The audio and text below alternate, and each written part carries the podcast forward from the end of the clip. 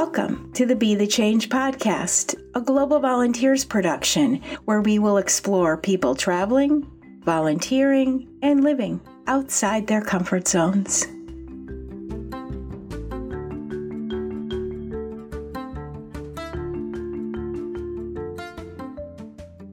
Welcome back to the Be the Change podcast. I'm Ruth Curran, and I'm so glad that you came back to join me today.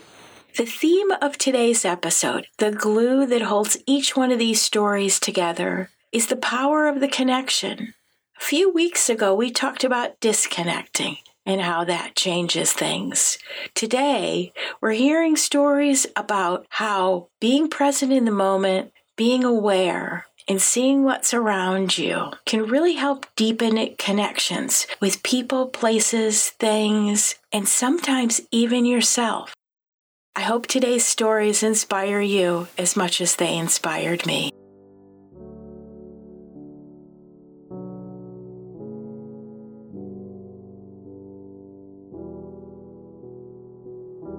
Our first story today comes from a conversation that I had with Joe.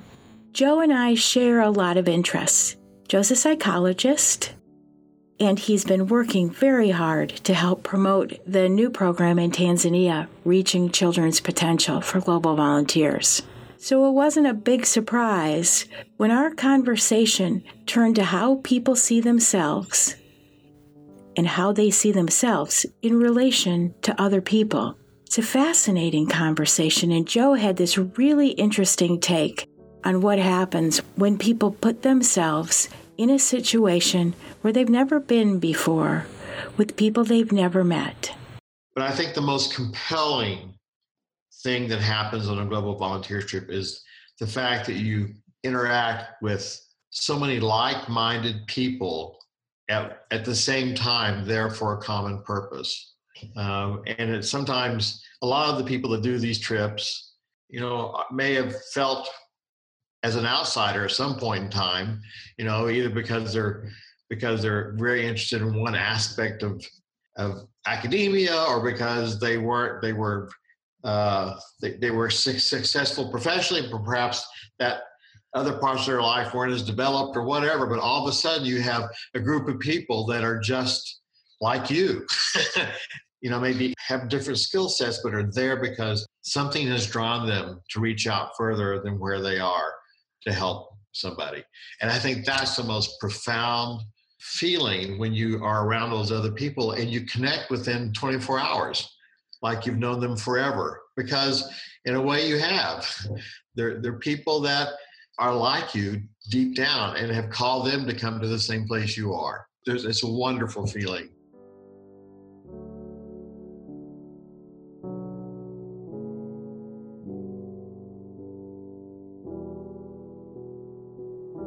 In some cases, making a connection with other people really requires overcoming bits and pieces of who you are and how you see yourself and how you present yourself to the world. This next story is one of those cases.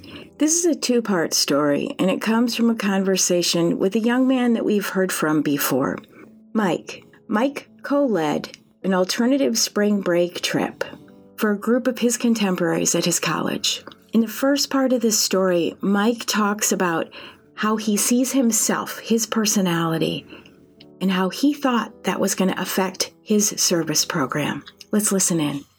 Um, I think so. Part I was really nervous for a couple reasons. I think the um, I'm you know I'm generally kind of like an introverted person. Um, so and you know putting myself out there to teach English or I mean converse in English even um, even so even with frank who spoke advanced english um, kind of pushing on uh, kind of forcing two hours of small talk is very difficult especially for someone so introverted as me. Um, so i think i was really nervous about that. I was really worried about kind of sitting down with someone and you know talking with them especially if there's a really strong language barrier because my other worry was i don't speak any spanish at all. So um, you know if i say something that they don't understand that's it there's really kind of no no way around that. So I think I think just kind of the the as I was thinking about it, the kind of sheer difficulty in my mind of the task um, worried me. you had large hurdles to overcome. Yeah. Yeah.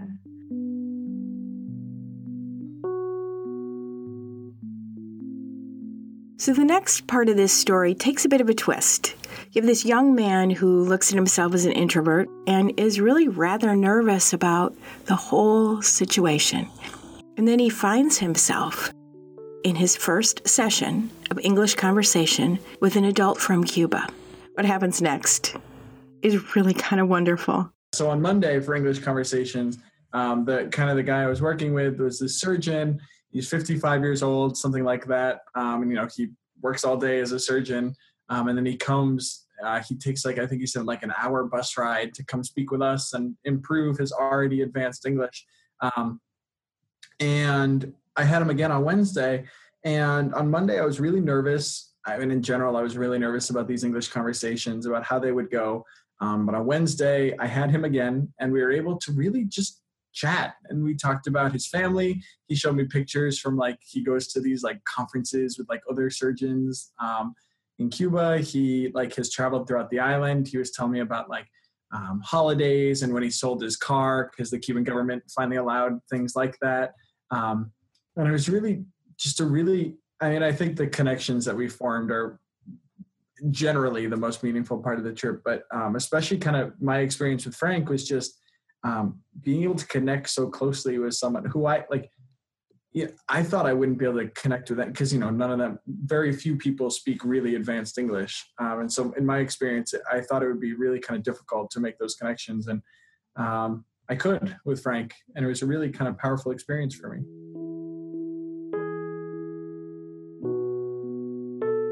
Our next story came from a conversation that I had with Tim. We've heard from Tim before.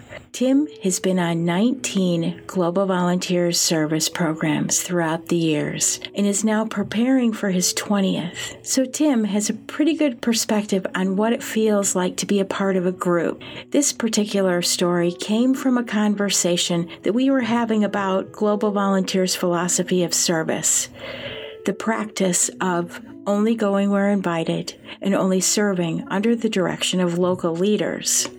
I love listening to Tim's take on these situations and how all of it rolls together for him. Let's listen in as he talks about the philosophy of service, groups of people, connecting with others, and how it all really fits together for him. But I actually feel when I come from each trip that I've come back, I, I get a feeling that I've just participated with a group of people in helping promote a positive change in a place where we've been invited to participate and where people have really appreciated and wanted our support. And, and that's very gratifying. Um, and I, again, it's just part of why I enjoy doing this is because it just allows me the opportunity to give back to the community um, in a broader sense.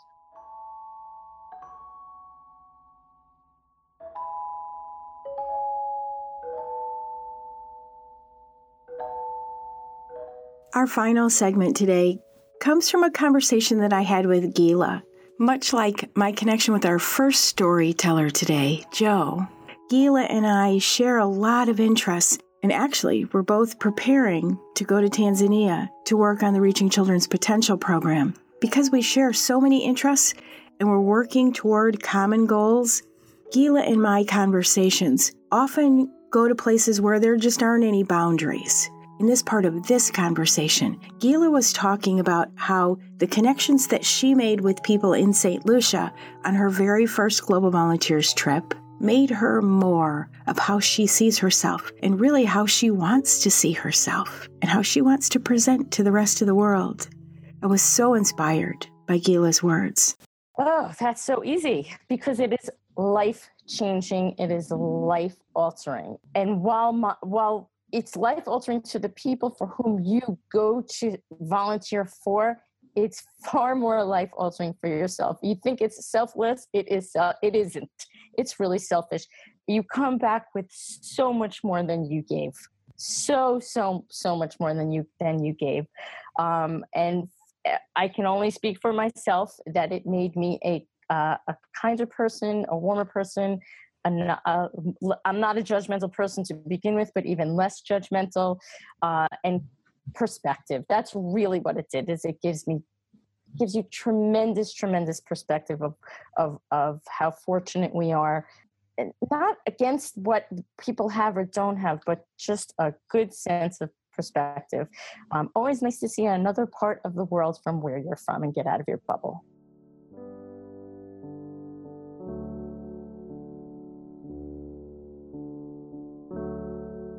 Thing that I enjoyed most about all of these stories, and I think it's that one thing that held them all together, is the fact that when you connect with other people, that you see things in yourself in a little bit of a different way and under a different light. Sometimes enough of a different light that it can change your perception of who you are and how you fit in the world. Or sometimes it just shines that spotlight on those things that you really value and makes you a little bit more. Thank you so much for joining me today. In our next episode, we take that connection with other people in a slightly different direction. Our next set of storytellers talk about connections that they made with local people that they worked with in community while they were on a project and what they saw in those people and how that connection was meaningful for each of them. Here's a little sample. And when I came back the second time, she said, "Oh, I want I want you to see this museum in town. I think you'll like it. It has a photo essay about this and that if you're free on Saturday." So I went and we talked and she said to me when we were parting, she said, "I'm so glad that you came back because when you're here, it lifts my spirits." If you'd like to learn more about anyone featured in today's episode, go to BeTheChange.blog if you'd like to learn more about participating in a Global Volunteer Service program, go to www.globalvolunteers.org. See you next time.